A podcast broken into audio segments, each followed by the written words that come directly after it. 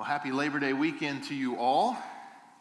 Hope you get to spend some time with your loved ones and rest and relaxation today. I was talking with a, a few folks out in the foyer today and had told them that, uh, you know, my, my kids were asking, what is Labor Day all about? And I said, well, it's a day when you don't labor to celebrate that you do labor. And we, we were, it's a little bit confusing, but you know, one of the guys had told me, he said, oh, you, sh- you should have told them it's a day when kids all around the world work really hard so their parents don't have to.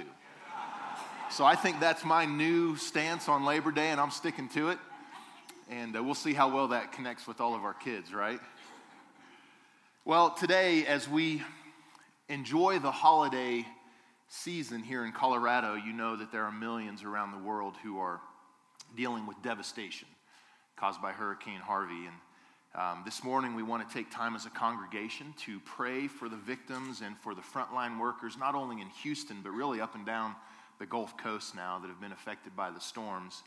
Uh, we're going to be receiving a special offering next week to go towards immediate relief on the front line there. And many of you remember the offering we received a, a number of months back for the Week of Compassion, and that offering is designated each year to go towards these kind of relief efforts. And yet we have an opportunity when, when each disaster comes up to be able to give and contribute uh, towards that offering and, and that ministry again. And so you'll be able to do that if you wish. We also have an opportunity to partner with Convoy of Hope, which is the world's largest Christian disaster relief organization. And I know they rolled into Houston about two days before the storm hit so that they could set up and actually help with the evacs and a number of things. And so there's multiple ways for us to give. And, and maybe today you came ready to give, and you'd be able to do that as well today in our offering. And you could just designate relief um, on your check, and you could let us know if you'd like to give towards Convoy of Hope, um, or maybe you'd like to give towards the uh, uh, Week of Compassion as well. But right now we have. Uh, Christian organizations that are spread up and down the coast, the Gulf Coast there, ministering relief and hope in the name of Jesus to all of those people. And you think about the, the millions, literally millions of people that have been affected by this. And this morning, we want to take some time as a congregation to pray for them. Uh, sometime in the next few months, there will probably be an opportunity for those of you who like to get your, your hands dirty and your, your feet wet, kind of a deal, to where we could get on the ground there, help with the physical cleanup efforts and rebuilding as well. And we'll make sure to pass on some information to you in those regards. Right now, they just tell everybody, please stay away. Um, and, and it sounds, it, it sounds almost. Um, I am not even sure the right word for this. When people say the best thing to do is give money, um, the best thing to do is pray.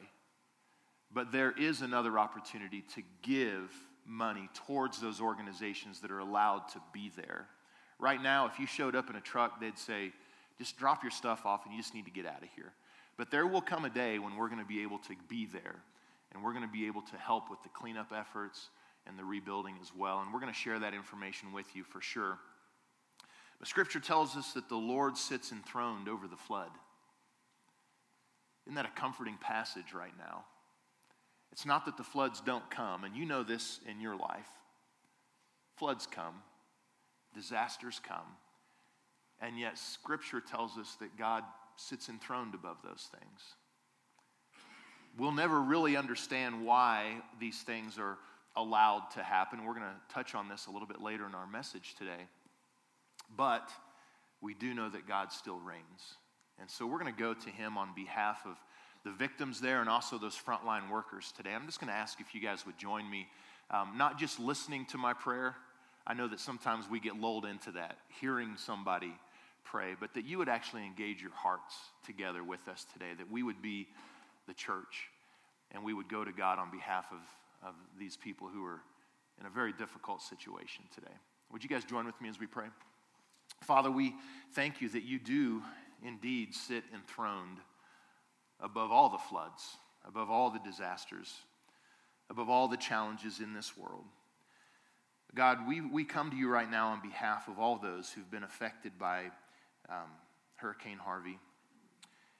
And Lord, we ask that you would minister peace to those who have been displaced and who have lost everything. Some of them losing lives of family members, many of them, hundreds of thousands of them, losing everything in their homes. God, we ask that you would not only minister peace and hope to them, Father, but also the, the comfort and provision that they're going to need right now and in these, these coming months and truly years, Lord. That your church would be able to rise up and to, to be the hands and the feet, Lord, to be um, the purse strings of you and to be able to help. God, we also come to you on behalf of those who are still rescuing and ministering to the distressed. And Lord, we pray for their safety as they, um, as they put themselves in physical, in, in harm's way, Lord, on behalf of, of those who are in need. God, I pray that you'd be with them. We pray, Lord, that you would keep them safe, that you'd give them wisdom, and that you would um, make, help them to be effective in all of their efforts, Lord. And lastly, Jesus, we pray for all the churches in the affected areas, Lord, that even when they themselves are facing great need, that you would give them the grace to show your love to those who are hurting and truly needing hope right now. We ask these things in the name of Jesus, the strong Son of God, and all God's people said, Amen. Hey, be praying not just today, not just in the next week, but this needs to be a part. I'm hoping that you guys have such a healthy prayer routine that you maybe even write down your prayer requests. And uh, this ought to be something that stays on your list for the next 12 months at least, that you're praying that God would help to redeem and restore this situation here. Here at South Suburban, we are gearing up for the launch of our fall campaign. And Pastor Joe mentioned it just a, a couple of moments ago called Transformed, and it begins next week. We're excited to see what God's going to do during this season as the church is coming together to seek God for transformation in these seven key areas that we talked about this last week. Jesus promised abundant life to those who seek him. And that's what we're pursuing. Not just surviving, but thriving in these areas. But you know, it seems like every time we talk about these kinds of, of not just campaigns, but these, these initiatives, these things, motivations inside of us of let's do this, there's always some kind of a limiter. There's, there's things that you're able to identify that, that kind of hold you back. And there's one of those that I want to talk about today because there's a, a tendency, and I, am I'm, I'm not going to step on your toes because I'm sure this isn't you, it's probably the person sitting next to you today. we don't usually like to do the work that is often required for genuine growth. We don't, uh, we, we want the fruit, but we don't want to do the work necessary to see it. It's one characteristic of, of humanity that we often seek out the path of least resistance. My wife and I used to live in the Ozarks in Missouri, and, and the highway system there is just one gigantic compromise with the landscape. In fact, it's much like I 70 as you drive west, right? The roads that just kind of uh, twist and curve and make their way around these giant mountains, except for Eisenhower Tunnel, of course. That was not a compromise, was it? That was an intentional long, hard project of doing the tough stuff to see something happen. Oftentimes, Christ's followers are lured into looking for the path of least resistance. But it's important to know that compromise is not a tool of progress. And God calls us oftentimes to do the tough work of facing things head on. And, and I, I was just reminded of this just last week as I was in a uh, men's study talking with a gentleman who said, uh, you know, there, there was a, a, situation that happened in his life about 10 years ago that really had a, a negative effect on his relationship with the Lord, but he just didn't want to, he didn't want to confront it. It's, it, it's painful, it's hard. He wants to bury it, he wants to leave it there. God wants us to be free and he wants us to be healed. And in order for that to happen, he calls us to face things. And if we'll commit to face things, His power is what will bring the change. In Ephesians 3, verse 20 and 21, you'll see it on the screen here. The Apostle Paul writes, I pray that Christ Jesus and the church will forever bring praise to God. His power at work in us can do far more than we dare ask or imagine.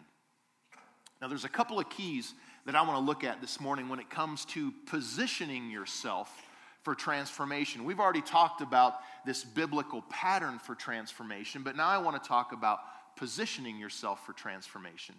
And these are what, what uh, pastors, or what I would call uh, some bread and butter principles. They're real foundational, they're real plain, but they're so important as we look to see what transformation uh, is going to take. And we're going to jump right into them this morning. The first part of positioning yourself for transformation is receiving and extending forgiveness. Boy, we jumped right in, didn't we? When we talk about the hard work, forgiveness is oftentimes hard work. Receiving forgiveness from God, which oftentimes also involves forgiving yourself, and extending forgiveness to others who have wronged you.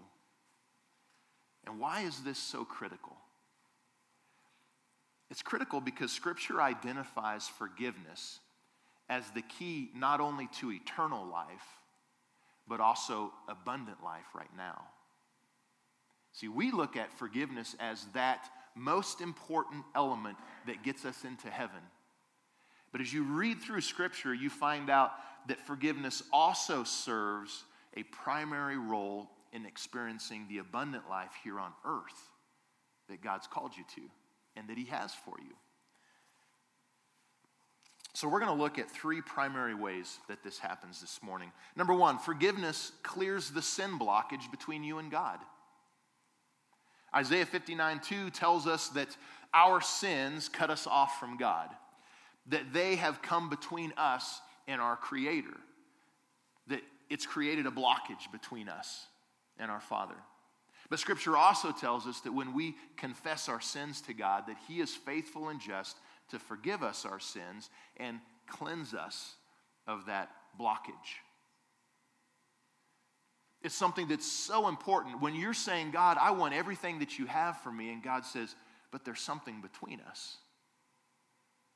When I go to my wife and I say, babe, I want the best marriage possible. And she says, But there's something between us. It's pretty important that we address those things that come between us. And this is what forgiveness is. I want you to look at Romans 5 1 with me this morning. It says, Therefore, since we have been made right in God's sight by faith, we now have peace with God because of what Jesus Christ our Lord has done for us because of the sacrifice of Jesus Christ, when we, when we ask for forgiveness and we receive forgiveness, that relationship with God is put back into a holy and clear position. Jesus effectively eliminates that blockage, He removes it. And scripture talks about a, a redeemed relationship with God, a restored relationship with God, that we're at peace with Him, that there's, there's nothing, but we're, we're not in conflict with Him anymore. And what is it talking about? It's saying that all of that blockage, all of the garbage that came between us and our Creator is now gone.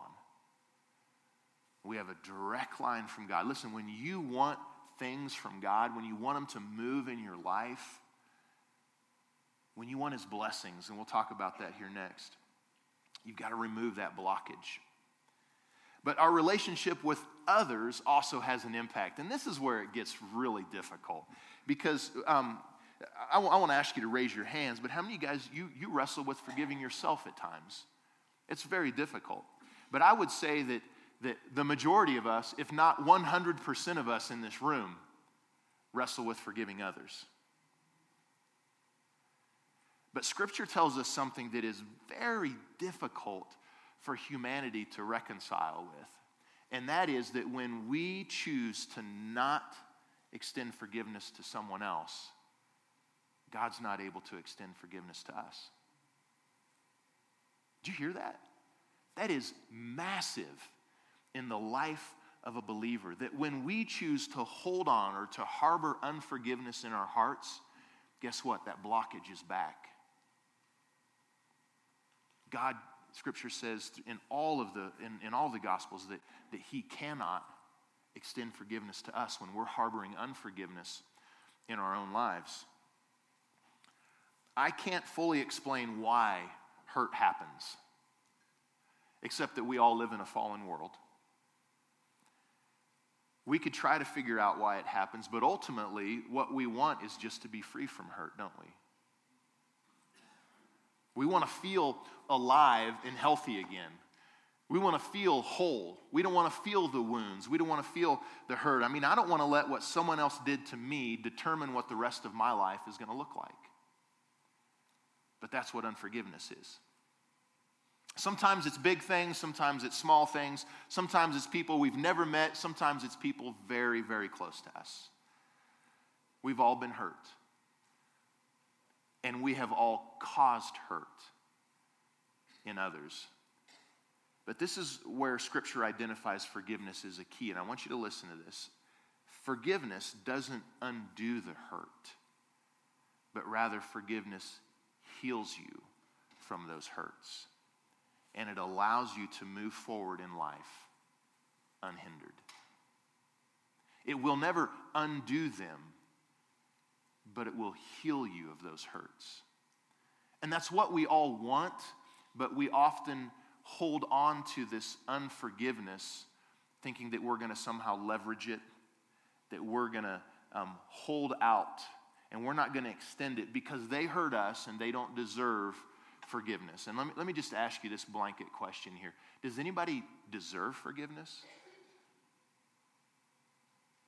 No, that's why forgiveness is so important. Is that you didn't earn it, you didn't deserve it. You caused hurt. You did something.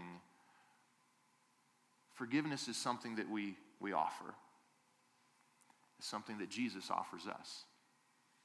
And it's something that he calls us to offer others. Maybe you need to make a phone call today or send an email when you get home to extend forgiveness. Maybe you need to literally drive to somebody's house.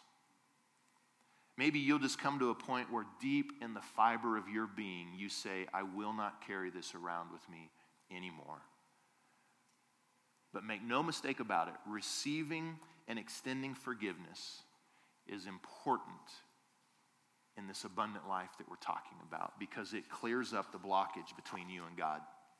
The second thing is that it opens you to receive his blessings. It opens you to receive his blessings. I love what Acts 3:19 says. It says, "Repent and turn to God so that your sins may be wiped out, that times of refreshing may come from the Lord." I want, you, I want you to think about this. There are things that God wants to do in your life. There's a shaping and there's a growing and there's a moving that He wants to do inside of you. And once forgiveness happens and that blockage is gone, God's blessings are able to flow in you unrestricted. He's able to bring times of refreshing and blessing into your life. Again, forgiveness is such a key here. Moving on pretty quickly. Number, number three, it sets you free to experience abundant life. So it removes this blockage and it allows you to, it opens you up to receive his blessing and it sets you free to move forward in life and experience the abundant life that Jesus has for you. Acts 13, verses 38 and 39 says, I want you to know that through Jesus, the forgiveness of sins is proclaimed to you. Through him, everyone who believes is set free from every sin. There's a freedom that happens. And later in the New Testament, Paul echoes this again. And when he writes about the freedom from the sin that so easily entangles us, sin locks us down. It makes us a slave, it puts us in bondage. Forgiveness sets us free to be able to experience the life that God has for us. I hope you understand how key forgiveness is. Once again, not just in eternal life, but in experiencing the abundant life that God has for you right now. This is part of positioning ourselves for transformation. Forgiveness is key. Now, the second part of positioning yourself for transformation is centering yourself on Christ. And I want to talk about this for a little bit, okay? Anytime that a target is put in front of you, I always thought that the objective was to aim for the bullseye. Is there anybody else in here who, who that, is, that is your mentality? All right? That was until I started playing darts with a friend who evidently knows the game of darts, and I learned pretty quickly that there are actually a number of, of spots around the dartboard that people strategically aim for other than the bullseye. Are there any dart players in here and you, you understand what I'm talking about? Okay. Here, here's, a, here's, part of my, here's part of my concern, and, and one of the struggles I had early on in my walk with the Lord. And that is that I, I found this to be the game that many Christians play with God. Rather than trying to hit the bullseye, they try to see how far out on the edges they can be and still be called a believer. They have absolutely no desire to aim for that center point. Guys, there's got to be a desire in us to be as centered on Christ as possible and to stay as far away from the edges as possible not looking for permission. I've heard the, this, this terminology about the permissive will of God and the perfect will of God.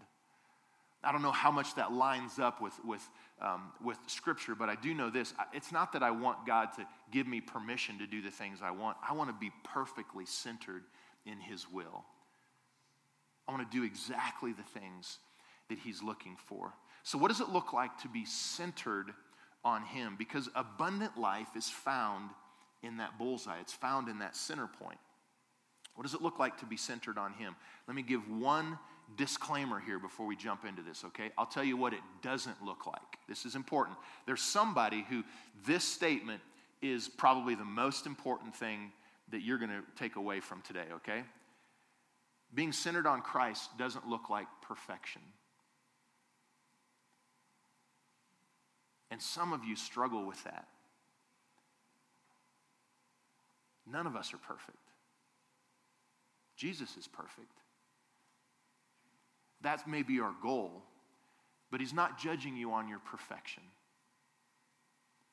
So that's what it doesn't look like. But let me tell you what being centered on Christ does look like. The first part is number one, it's trusting in His righteousness trusting in, in His righteousness. As a healthy reminder to all of us this morning, this is not about our goodness. It's not about your goodness.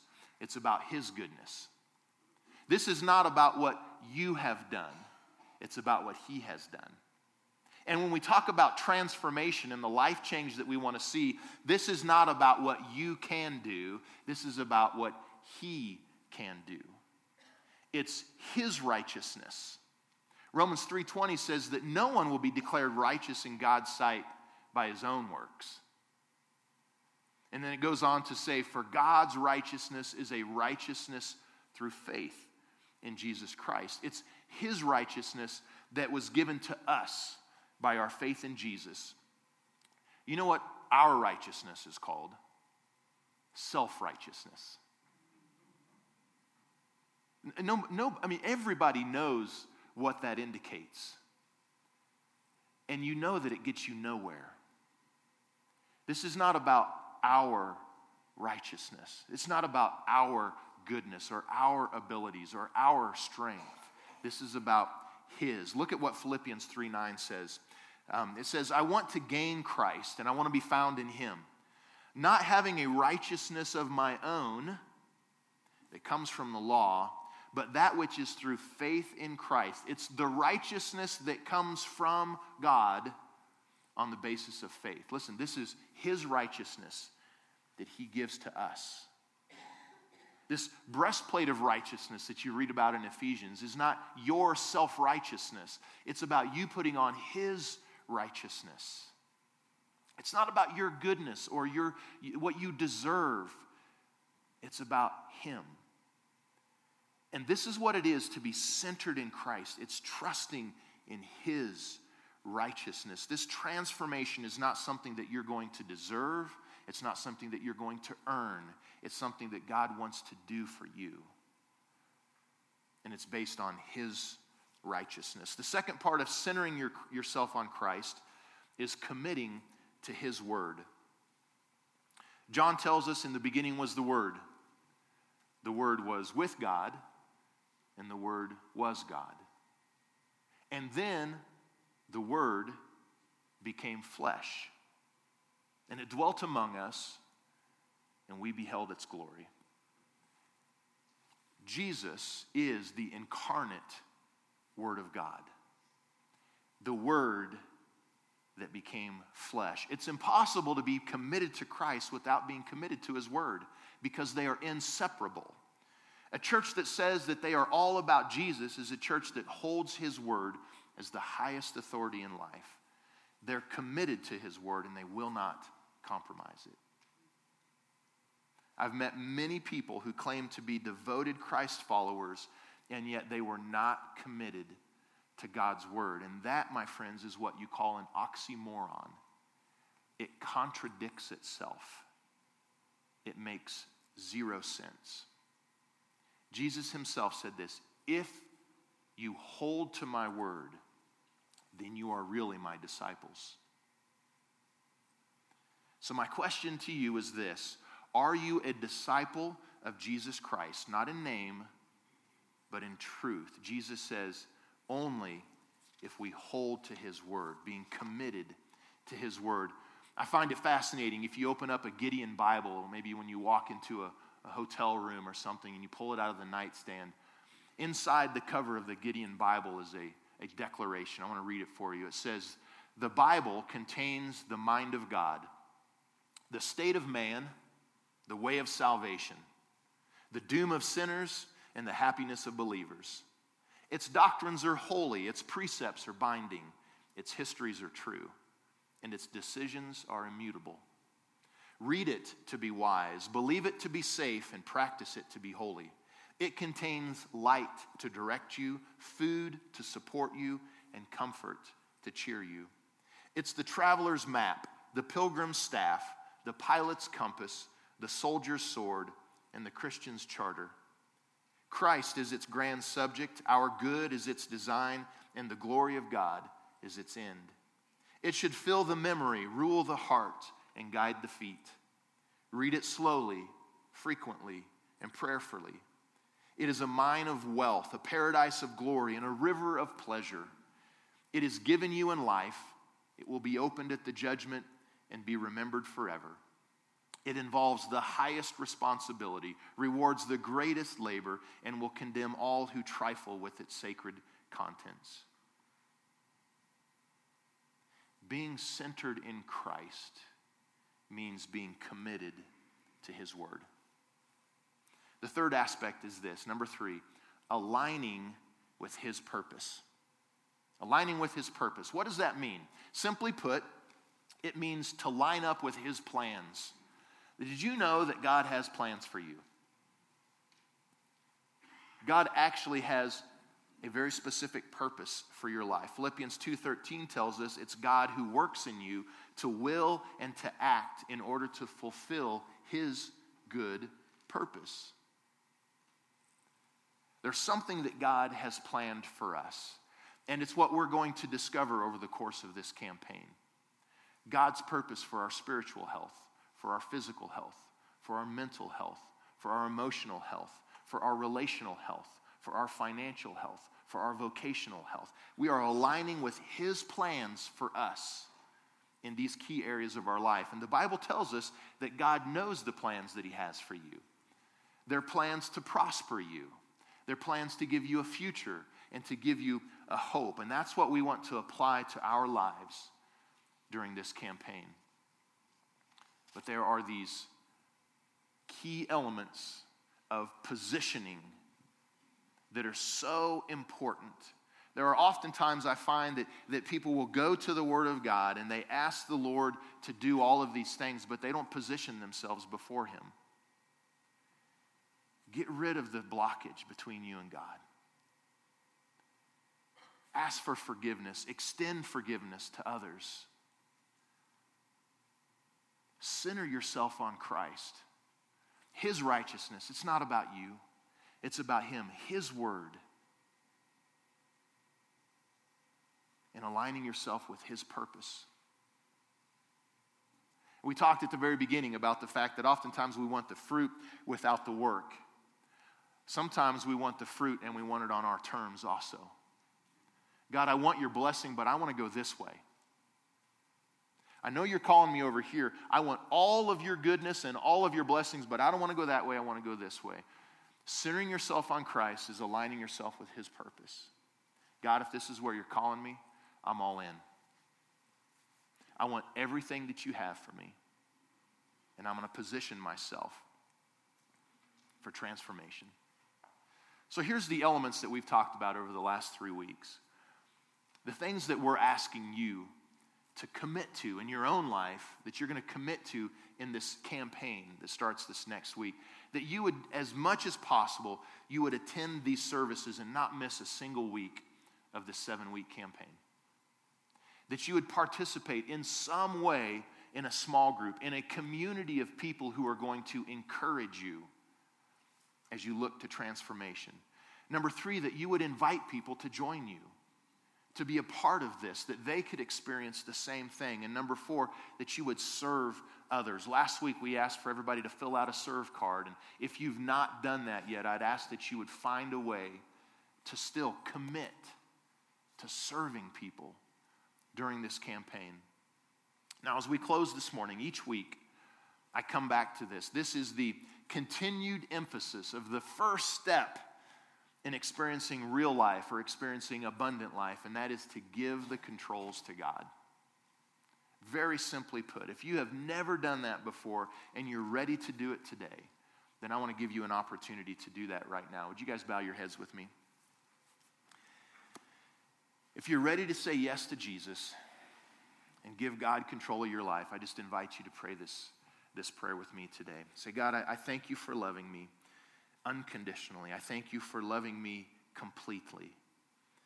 And today, Lord, I choose to give you the control of my life. So, Jesus, I ask that you'd please forgive me of my sins. I invite you to be the Lord and the Savior of my life. And I ask that you'd give me the strength to follow you all the days of my life. And it's in your name I pray. Amen. Amen. Listen, as we close up today, I don't want to skip past this. If you prayed that prayer, that was the most important part of this whole service today. As a church, we want to be able to celebrate, we want to be able to support you and pray for you also. And so on the back of your connection card today is a box that, that just says, I said yes. It's you said yes. You made a commitment to Christ. And I want to encourage you to just take a moment to check that box and fill it out with your, with your name so that we can pray for you this week. In just a few moments, after communion and our offering, our elders are going to be up here to pray. We're going to, they're going to be, our prayer teams will be up here just to pray over any of the needs that you are facing today. God is bigger. He's bigger. He's stronger. And He loves you. And we want to pray for you and for your need that you're facing right now. If, if you check that yes card, I want to encourage you to take that card up to one of these prayer teams today and let them know so that we can start praying for you right away. But that's part of what God calls the church to, that we're not just an assembly of people on a Sunday morning, but we're actually the body. We're a family. And you guys do family well here at South Suburban. Eh, it, uh, can I get another amen? Who said that? Come on. Yeah. You do family well. Let's, let's be family. Let's pray for one another. And we want to pray for you if you check that card. In fact, would you guys take a moment as a family and just congratulate those who, who prayed that prayer today? And we're going to wrap up. And as we close this morning, I'm just going to ask that you would um, pray with me one more time before our, our elders come and we go into a, a time of communion. Would you bow your heads? Let's, let's pray together. God, as we look to you now for, for growth and for transformation, Lord, we do so leaning on your righteousness. leaning on your word. And God, we thank you for being alive and active in our life. Lord, we ask that you would grow us, that you would move us, that you would shape us into the image of your Son, Jesus, in all these different aspects of life, God. We ask that your purposes would be fulfilled in us. And we pray these things in the name of Jesus. And all God's people said, Amen.